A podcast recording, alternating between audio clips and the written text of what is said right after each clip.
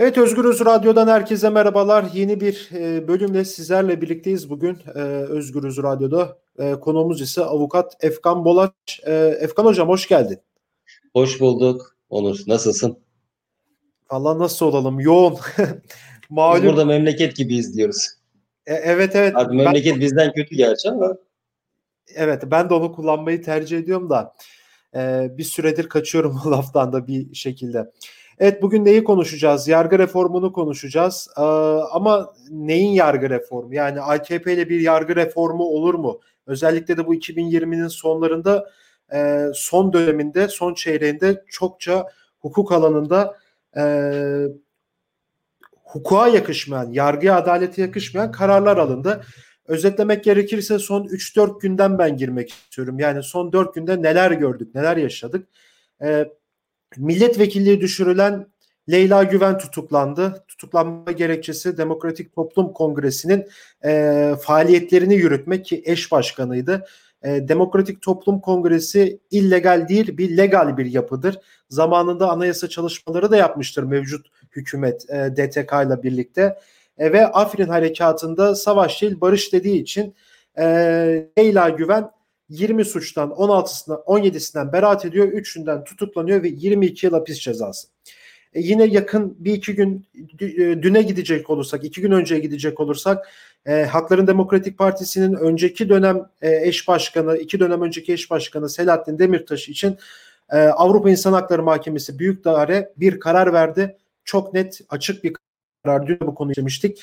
E, ne diyor dahim? Selahattin Demirtaş derhal serbest bırakılmalı. Yani ve geldiğimiz nokta e, Cumhurbaşkanı Erdoğan'ın yorumları, Süleyman Soylu'nun, İçişleri Bakanı Süleyman Soylu'nun yorumları. Peki ne diyor bu ikili? Erdoğan direkt e, Selahattin Demirtaş bir teröristtir dedi. E, ve Ahim'in bu kararı almasında siyasi etken olduğunu belirtti. Bugüne gelecek olursak bugün de İçişleri Bakanı Süleyman Soylu Demirtaş'ı tekrardan terörist olarak nitelendirdi, ifade etti. Bununla yetinmeyip e, özellikle de son 10-15 gündür e, çıplak arama gündemde biliyorsunuz. Bunu dile getiren bir milletvekili var. Ömer Faruk Gergerlioğlu. Ömer Faruk Gergerlioğlu'na da Süleyman Soylu açık bir şekilde bu adam milletvekili kılıfı altında gizlenen bir FETÖ'cüdür, teröristtir dedi. E, gerçekten e, biz neyin yargı reformunu konuşacağız değil mi Efkan Hocam? Şu şartlara bakar mısınız? E, bir de Can Dündar davası var. Biliyorsunuz Özgürüz yayın yönetmeni Can Dündar'a da MİT'leri davasından hem casusluktan hem de örgüte yardımdan 27 yıl gibi bir hapis cezası çıktı. E, ve Fahrettin Altun da dün e, açık bir çağrı yaptı Almanya'ya. E, komik bir çağrıydı aslında. Can Dündar'ı bize iade edin demişti. E, Almanya'dan da yanıt gecikmedi. İade etmiyoruz. Böyle bir dünya yok. Gazetecilik e, e, me, gazetecilik yaptığı için yargılandı ve siyasi bir yargılamadır ifadelerini kullandı. Çok uzun bir giriş yaptım. Ben şimdi topu size bırakacağım.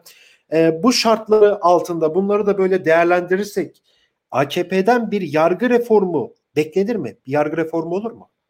Ya ben e, iki hafta önce Bir Gün Gazetesi'nde bununla ilgili olarak bir yazı yazdım zaten. Bununla ilgili olarak AKP'nin yargı reformu yapabilme durumu nedir diye. AKP 3 Kasım 2002'de e, iktidara geldiğinde o dönem yasaklı olan e, Genel Başkanı Tayyip e, Erdoğan e, bir balkon konuşmasında, ilk balkon konuşmasında diyelim, e, yakın ışıkları demişti.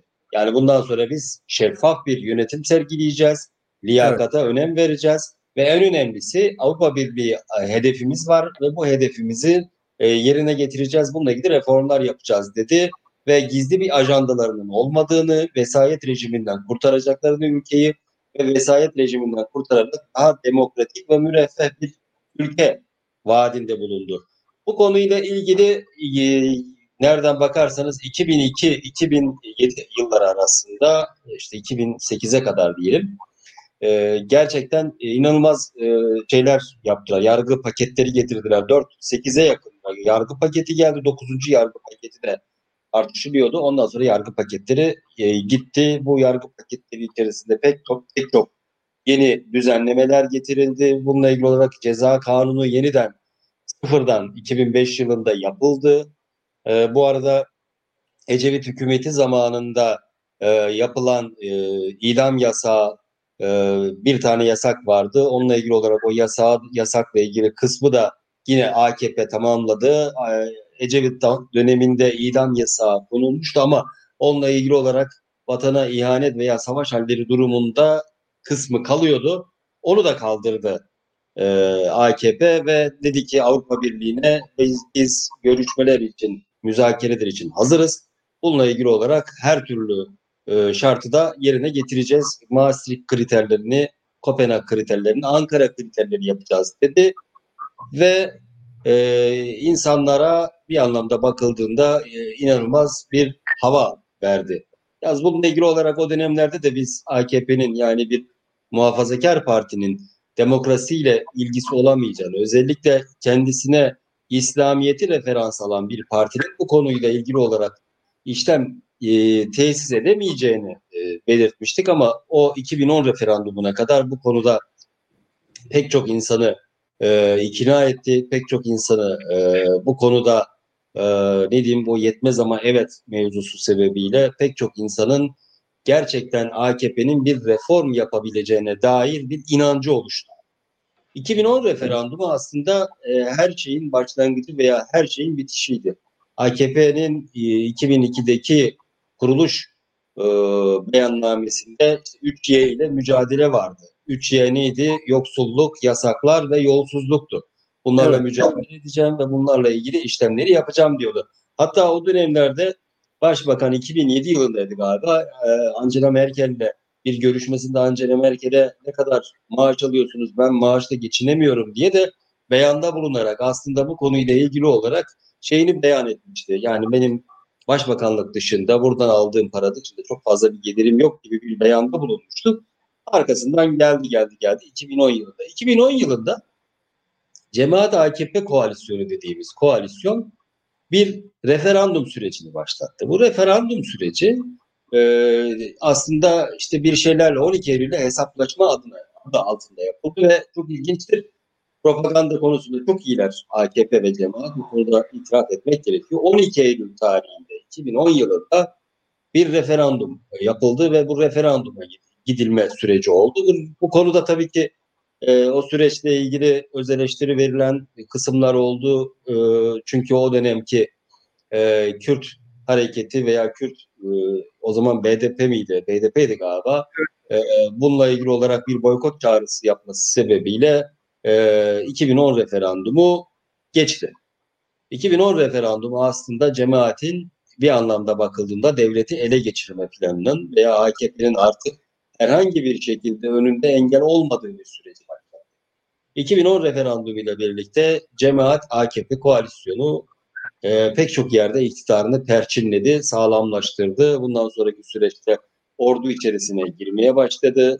E, HSK'yı, HSYK eski adıyla HSYK'ya ele geçirdi. Milli eğitimde zaten büyük bir kadrolaşması vardı. Onu tamama erdirdi ve daha önce 2007 yılından başlayan Ergenekon süreciyle birlikte e, tasfiye ettiği yerlere kendi insanlarını, kendi adamlarını atamaya başladı. Bu süreç bir müddet devam ettikten sonra 2013'teki 17-25 Aralık malum daha önce tabii 7 e, Şubat'ta MİT krizi vardı. Bu krizle birlikte cemaatle olan sürecin bir anlamda kesildiği e, veya e, artık güvensizlik anlamında bir yere doğru gittiğini gördük. Ve 17-25 bu konuda bir milat oldu. 17-25 itibariyle artık yedikleri içtikleri e, ayrı olmayan kardeşler ayrıldılar ve e, ayrılmalarına rağmen 17-25'ten sonra yine de terörist olarak ilan edilmediler. Evet, terörist evet. olarak ilan edilmediler, geldiler e, ve arkasından hemen AKP bununla ilgili olarak yeni düzenlemeler yaptı. Yeni düzenlemeler neler? DNK 250. maddedeki özel yetkili mahkeme sıfatıyla ilgili bütün mahkemeleri kaldırdı. ee, o dönemde e, makul şüphe kavramı vardı. Makul şüphe kavramını da kaldırdı. Çünkü makul şüpheyle bu yargılama 17-25 yargılanması dolayısıyla pek çok kişinin gözaltına alınabileceği düşüncesi vardı. Bunun üzerine kuvvetli şüphe diye bir kavram getirdi. Doğru olan oydu aslında. Kuvvetli şüphe kavramıyla birlikte aynı zamanda yargılamanın içerisinde değişiklikler yaptı. E, bütün neredeyse e, ağır ceza mahkemelerinin hepsine birer tane üye atadı ve bundan sonra dinleme kararlarının ağır ceza mahkemeleri tarafından oy birliğiyle alınması kararı e, alındı. Ta ki nereye kadar? Ta ki e, HSK seçimlerine, HSYK seçimlerine kadar. HSYK seçimlerini de alan AKP bundan sonra cemaatle bir hesaplaşma içerisine girdi. Cemaatle hesaplaşması da HSYK'ya, HSYK'da cemaate oy veren yaklaşık 5000'e yakın hakim savcının tek tek listesi çıkartıldı ve arkasından 15 Temmuz süreci geldi. 15 Temmuz süreciyle birlikte artık e, kardeşler düşman olmaktan öteye geçti. Terörist kardeş haline geldi ve Fethullahçı e, örgütün, cemaat dediğimiz örgütün biz o zamanlar çete dediğimizde yargılanıyor veya hakkımıza soruşturma açılıyordu. Bir anda terörist olarak karşımıza çıkması, ülkeyi kendi ülkesini bombalaması, kendi ülkesinin meclisini bombaladığı bir sürece doğru gittik. Ee, bu süreç elbette neydi? Bu süreç çok ilginç bir süreç tabii. Ee, her ne kadar bizim için korkunç bir süreçse bu kalkışma, AKP için ise Allah'ın lütfu haline geldi.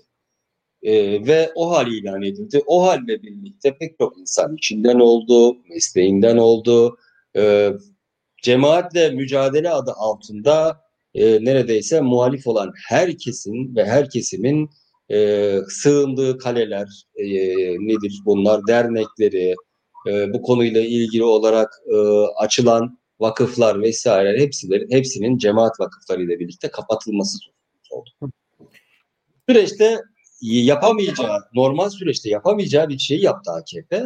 AKP normal süreçte yapamayacağı ve aslında olgunlaştırmaya çalışıp da tevessül yani bir e, harekete geçmediği bir başkanlık sistemi vardı. O başkanlık sistemini o hal sürecinde hayata geçirdi. O hal sürecinde hayata geçirilmesi imkansızdır. Çünkü o hal nedir? O hal bir nekaat dönemidir. Yani iyileşme sürecidir. Burada nedir? Devlet enfeksiyon kapmıştır, hastalanmıştır, bir iyileşme olur. İyileşme sürecinde asla ve asla normal prosedür işlemez. Yani bir seçim yapamazsınız. Bununla ilgili olarak acil durumlar hariç hiçbir işlem yapamazsınız. Ama bunlar rejimi değiştirdi. Ve işin ilginç tarafı bunu yargı eliyle yaptı. YSK eliyle yaptı. Niye bunları anlatıyorum derseniz bu bir hatırlatmadır, hafıza tazelemedir. Evet. Hafıza tazelemedeki hikayem de şudur. AKP gerçekten demokratik anlamda bir reform yapabilir mi? Yapamaz. Niye?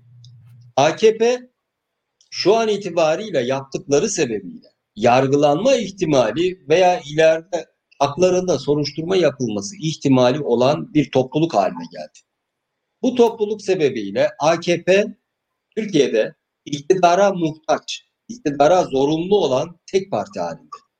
İktidar elinden gittiğinde bu konunun çok daha büyük hale geleceğini, eski de eskilerin deyimiyle devri sabık yapılacağını biliyor. Çünkü anayasaya uymuyor, yasaya uymuyor, herhangi bir kurala uymuyor evet. ve ucube bir başkanlık sistemi getirildi. Hiçbir fren mekanizması yok. Kimseyi takmıyor. Ee, neredeyse HS, HSYK'daki tüm hakimleri AKP atıyor. Atamaları, diğer atamalara baktığınızda her türlü devlet kurumlarının atamaların hepsinde AKP e, yapıyor ve AKP adına bunu yapan da tek kişi var e, tek adam rejimine geçildi ve hiçbir şekilde hesap sorulamıyor. Devletin içerisinde hiçbir şeffaflaşma söz konusu değil. Hatta bırakın onu devletin içerisinden şeffaflaşmayı ortadan kaldırabilmek, hesap vermeyi ortadan kaldırabilmek için Türkiye Varlık Fonu diye bir fon kuruldu. Bu fonun içerisine atılarak orada bir çiftlik oluşturuldu. Bunları evet. anlamak içerisindeki hikaye şu. E, dolar birdenbire 8 liraya doğru gidince kavram olarak bakıldığında eleştiri gelmeye başladı. Eleştiriler neydi? E, Türkiye'de bir hukuk devletinin olmadığı, demokrasinin olmadığı, hukuk devletinin olmadığı yerde de kimsenin yatırım yapmayacağı, paranın gelmeyeceği. Paranın yüzü suyu hürmetine damat gitti. Damat gidince bununla ilgili olarak bir şeyler yapılması gerektiğini söyledi ama sözde kaldı. Çünkü şudur, AKP bir demokrasi reformu, hukuk reformu yapamaz. Yapması ne demektir? Hukuk devletinin kuralları nedir? Bir, hukuk devletinde fren mekanizması vardır. Hukuk devletinde şeffaflık vardır. Hukuk devletinde bilinilirlik vardır. Bugün siz bir iş yaparken ertesi gün o işi yaptınız diye yasalsa ertesi gün o işi yaptınız diye sizi terörist ilan edemez, hain ilan edemez. Hukuk devletinde ifade hürriyeti vardır. Hukuk devletinde eleştiri, eleştiri vardır. Hukuk devletinde muhalefetin bir şey yapabilmesi vardır. Ama AKP'nin istediği böyle bir şey değildir. AKP her şeyin mutlak, kaderi mutlak, tek hakimi haline gelmek istiyor. Tek hakimi ve bunu paylaşmak gibi bir niyeti yok. Demokrasi dediğiniz şey nedir? Karşının da fikirlerini beyan etmesi veya karşının da nedir? Bir anlamda ne dediğine bakılmasıdır. AKP herhangi bir şekilde karşıyla ilgili bir şey yapmıyor. AKP'nin şu anda varlık sebebi kutuplaşmadır, kutuplaştırmadır. AKP bu varlık sebebini ortadan kaldıracak herhangi bir e, yeniliği, herhangi bir işlemi yapamaz. Yapmaz demiyorum, yapamaz. Şurada tam şu, şu soruyu sormak istiyorum size bir ekleme de yapıp. Şimdi yani burada 6 milyon e, insanın oyunu almış bir partinin eski eş genel başkanı var Demirtaş. Yine seçilmiş milletvekilleri var sonra milletvekilleri düşürülen. Ee, ne bileyim ya da daha basit bir tabirle gidecek olursak Ömer Faruk Gergerlioğlu çıplak aramayı gündeme getirdi. Terörist ilan edildi. Bir yargı mekanizması çalışmadan bunlar oluyor bu arada. Yani Şu, şunu koymak lazım. Yani şu andaki düzen şudur. AKP gibi düşünmeyen herkesin terörist olma ihtimali vardır. O noktaya doğru gittik. İşte mesela Adalet Bakanı yardımcısı bugün İstanbul Cumhuriyet Başsavcılığına atandı. Yani şunu demek istiyorum ben. Yani hukukçular, hukuk örgütleri ya bu kadar evet hukuksuzluk var, adaletsizlik var, insan kayırma var. Her şeyin olduğu bir sistemde e, kilit nokta burada hukukçular ve hukuk örgütleri değil midir? Yani en azından e, biz artık çok mu alıştık acaba bu tarz şeylere? Yani bir paranoyak devlet mekanizması içerisinde hareket ederseniz her şeyden şüphelenen, her şeyi kontrol etme e, evet. e, mantığıyla hareket etmek bir anlamda e, süreci baltalar. Çünkü evet. liyakatlı insan değil orada siz liyakatlı olan gerçekten oraya orayı hak edene değil siz kendisine biat edene o orayı verirsiniz. Kural olarak baktığınızda diplomasız insanların olduğu herhangi bir şekilde liyakat tek liyakatının Cumhurbaşkanı'nın şu andaki Cumhurbaşkanı'nın şoförü olarak kişinin işte milletvekili olarak oturup konuşabildiği ve Cumhurbaşkanlığı tarafından seçilmiş kişilerin şu ana kadar e, Millet Meclisi'nde olup da tek bir tane önergeleri olmadığı, tek bir faaliyetinin olmadığı bir ülkeden bahsediyorsun. Milletin vekili olarak oraya gidip milletin sorunlarıyla herhangi bir ilişkisi olmayan ve kendisini seçen kişi dışında hiç kimseye de sorumluluk duymayan bir topluluktan bahsediyorsunuz. Bu anlamda yargıdaki sistemi de bu şekilde değerlendirmek lazım. Yargının bağımsızlığı ortadan kalkmış durumda. Yargı kendisini seçen, kendisini atayan ve görevlendirmeleri yapan ve gerektiği takdirde bir, bir gecede e, görev yerini alıp başka bir yere aktaran, bir gecede terörist ilan ettirilen veya benzeri şeylerin başına gelebileceği korkusuyla yaşıyor. Hakim teminatı dediğimiz şeyler hakimin verdiği karardan dolayı kendini müreffeh, rahat hissetmesidir. Hakimlerin hiçbirisi verdiği kararlardan dolayı kendisini rahat hissetmiyor. Maalesef, maalesef. Ve bırakın onu gezici hakimler yani joker hakimler diye bir şey ortaya çıktı. Hangi mahkemede hangi şey varsa e, oradaki işi biten e, hakim işte 37 ağır cezanın başkanı işte e, Can, Can Dündarlara verilen ceza yine şu anda granting dosyası da onda. 14 e, ağır cezanın başına getirilip oradaki dosyalarında o dosyalarla ilgili de e, işlem yaptığında insan düşünüyor tabii ki. 37 ağırda hukuksuzluklarıyla ilgili olarak hakkında pek çok şikayet olan, pek çok konuda hukuku uygulamadığı söylenen ve HSK'ya şikayeti olan kişi 14 ağrın başına getirerek 14 ağrın başında pek çok işlemi tekrardan yaptı. İşte kararlar aldı. Cumhuriyet davası ile ilgili olarak yapılan işlemler yine aynı şekilde. Ee, baktığınızda e, bugün Fahrettin Altun'un e, tweetinden bahsettim. Ta Fahrettin Altun işte Can Dündar'ı izlerken diyor ki muhataplarımızın da bağımsız yargımıza saygı göstermesini talep ediyoruz diyor. Yani açık söylemek gerekirse Türkiye'de yargı bağımsız değil. Türkiye yargı, yargı bağımsızlığı liginde, hukuk liginde neredeyse dibe vurmuş durumda.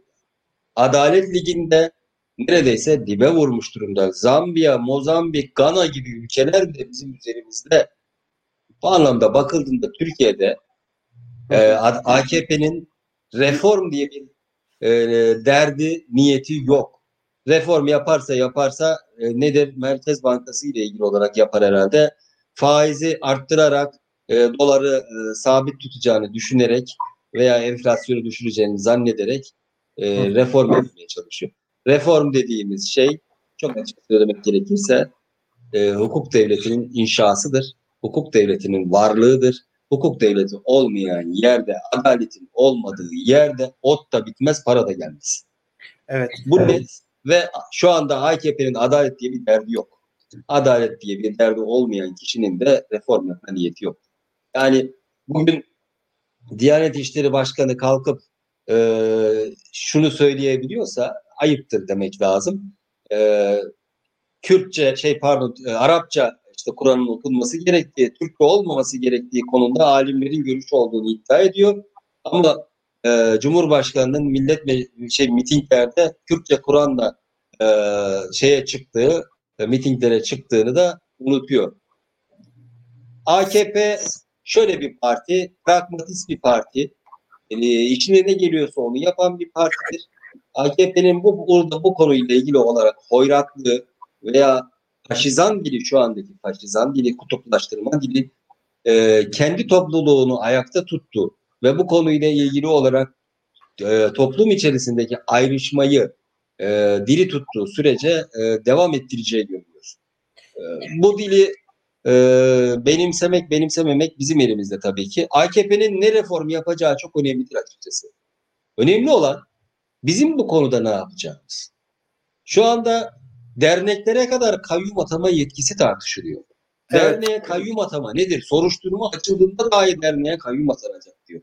Yani Bu düşünün örneklemek gerekirse İnsan Hakları Derneği'ne veya İnsan Hakları Vakfı'na soruşturma açıyorsunuz. Arkasından gidiyorsunuz oraya bir devlet görevlisini atıyorsunuz ve orada işte işkenceyi tespit eden işkence, işte İnsan Hakları Vakfı hayır burada işkence yoktur biz devletimize kötü söyleyemeyiz kolluk asla öyle bir şey yapmaz vesaire gibi düzenlemeler mi yapacak? Yani bunlar saçma saçma ötesi şeyler ve açık söylemek gerekirse biz artık faşist dediğimiz 12 Eylül Anayasası'nın bile uygulanan, uygulanmasını talep eder hale geldi. AKP o noktaya getirdi bizi ve AKP bizim olmaz dediğimiz pek çok şeyin şu distopyasını yaratıyor. Ee, yani kavramsal olarak bakıldığında kötü müyüz? Kötü değiliz. Hani bir e, şey yapıyorlar, espri yapıyorlar, kolaj yapmışlardı. Bir amcaya soruyorlar e, amca ne düşünüyorsun ülkede? Kötü günler geçti, daha kötü günler geliyor diyor ya. Evet. Yani o noktaya doğru gidiyoruz gerçekten. Yani kötü günler geçti diyemiyoruz. AKP daha kötüsünü getirebiliyor, daha kötüsünü önerebiliyor ve Millet Meclisi'nde kürsüde kalkıp da e, bir milletvekillerine e, saygısızca laflar edebiliyor, hakaretler edebiliyor. Evet. Ve bunların da normal karşı karşılandığı bir ülke haline gelmiş durumdayız. Bu bizim için en büyük acıdır. En büyük şeydir. Ee, Ahim'in kararlarına uymuyorum demek. Yani kaba anlamda bal gibi uyacaklar. Çünkü evet. E, Avrupa İnsan Hakları Sözleşmesi'nin 46. maddesi imza atmışız biz. 46. madde çok net. 46. madde diyor ki yüksek taraflar Avrupa İnsan Hakları Mahkemesi'nin verdiği kararların bağlayıcı olduğunu kabul eder diyor. E neyi tartışıyoruz biz? E, anayasanın 90. maddesine göre de diyoruz ki anayasanın 90. maddesinde usulüne uygun olarak yapılmış milletler arası anlaşmalar kanun hükmündedir. Anayasaya aykırılığı teklif dahi edilemez diyor. Hatta bırakın onu hukuk reformu ile ilgili olarak projelerini anlatırken 15-20 gün önce belki bir ay önce e, işte nedir yasanın içerisine yeniden yargılama sebebi olarak Avrupa İnsan Hakları Mahkemesi'nin verdiği kararlar da yeniden yargılama sebebi sayılacak diyorlardı. Kendileri diyorlardı. E şimdi de diyorlar ki Avrupa İnsan Hakları Mahkemesi bizi bağlamaz. Kimi bağlar? E, Onur'u bağlar, Efkan'ı bağlar. Öyle şey mi olur? Sanırım Yani, beklemiyorum böyle bir şey. yani hadi ne olacak? E, efendim ona ben imza atmadım. Ona 1999 yılında işte Mesut Yılmaz imza attı 96-97'de. Mesut Yılmaz imza attı. Onu bağlar mı diyeceğiz? Yani bir devlet kuralı vardır. Hı hı. Ee, Eğer ciddi bir devletseniz daha Evet. önce atmış olduğum imzaların arkasında olacaksınız. Yapacak bir şey bu. Ha, o eski Türkiye'de o beni bağlamaz. Ben yeni Türkiye'yim artık. Oh ne rahat diyemeyiz. Evet. Yani şunu söylemek gerekiyor. Evet toparlarsak Kalkıp da daha önce yaptıkları gibi daha önce yaptıkları gibi efendim Avrupa İnsan Hakları Mahkemesi karar verir biz de hamlemizi yaparız. Kafası artık yer bulmuyor. Bununla ilgili olarak Osman Kavala ile ilgili yaptıkları Anayasa Mahkemesi kararlarına rağmen hala Ahmet Altan'ın içeride olması, Anayasa Mahkeme kararlarının tanınmaması, bununla ilgili olarak Anayasa Mahkemesi'nin kararına rağmen yapılan işlemler, e, Enis Berberoğlu ile ilgili yapılan işlemler, bunlar aslında Türkiye'nin bir hukuk devletinde olmaktan çoktan çıktığını gösteriyor. Yeni bir şey değil. hukuk reformu sözleri de aslında burada e, sizin de belirttiğiniz gibi şey aslında yani evet bu iktidarla bu reform olmayacak çünkü ya bir sürü geçmişte olumsuz kararlar var E, ama iktidarını sağlam iktidardan başka türlü gitmeyeceği için e, bu reformu da yapmayacak. E, programın da son, Yapamazlar. e, eklemek istediğiniz bir şey varsa kısaca alayım ben e, süremizin Yani şunu şunu söylemek gerekiyor. Ee, AKP e, ülkede adaleti getirebilecek, halkın duyduğu veya bizim duyduğumuz adalet özlemini dindirebilecek bir parti değildir. AKP'nin tek derdi iktidarda kalmaktır ve bununla ilgili olarak herkesle de koalisyon yapabilecek durumdadır. Bu anlamda pragmatist bir partinin bir an önce gidebilmesi için bir demokrasi ittifakının varlığı şarttır. Ona isim ne olur bilmiyorum. Ama artık süreç o noktaya gelmiştir ki ülkenin daha da beter hale gelmemesi için birlikte hareket etmenin yolunu bulmak, asgari müştereklerde birleşmek gerekiyor. Bu hepimiz için zorunluluk. Yani 1978'lerdeydi galiba bir mahkemenin kararı vardı. Faşizme karşı mücadele bir görev değil, ödevdir. Yapılması zorunludur. Hı hı. E, Yani bizim de şu andaki durumumuz şu. Açık bir faşizm süreci var ve bu faşizm süreciyle ilgili olarak herkes kendi işini en iyi yapmak zorunda. Avukat avukatlığını yapacak, öğretmen öğretmenliğini, gazete gazeteciliğini ama herkes en iyi şekilde, en dürüst şekilde ve gerçekten her şeyi anlatabilecek şeffaflıkta yapmalıyız. İşimizi en iyi yapacağız ve mücadelemizi en iyi şekilde tamamlayacağız diye düşünüyorum. Yani bunları hak etmiyoruz. Bu kadar vasat bir partinin bu kadar güçlü halde olması bizim suçumuz demek lazım. Ve ona göre biz de, biz de suçumuzu telafi etmek zorundayız. Evet çok teşekkür ederim programa katıldığınız için Efkan Ben Hocam. teşekkür ediyorum. Evet, e, Efkan Bolaş, avukat Efkan Bolaş'la birlikteydik. AKP yargı reformu yapar mı e, sorusunu sorduk. E, başka bir programda görüşmek dileğiyle şimdilik hoşçakalın.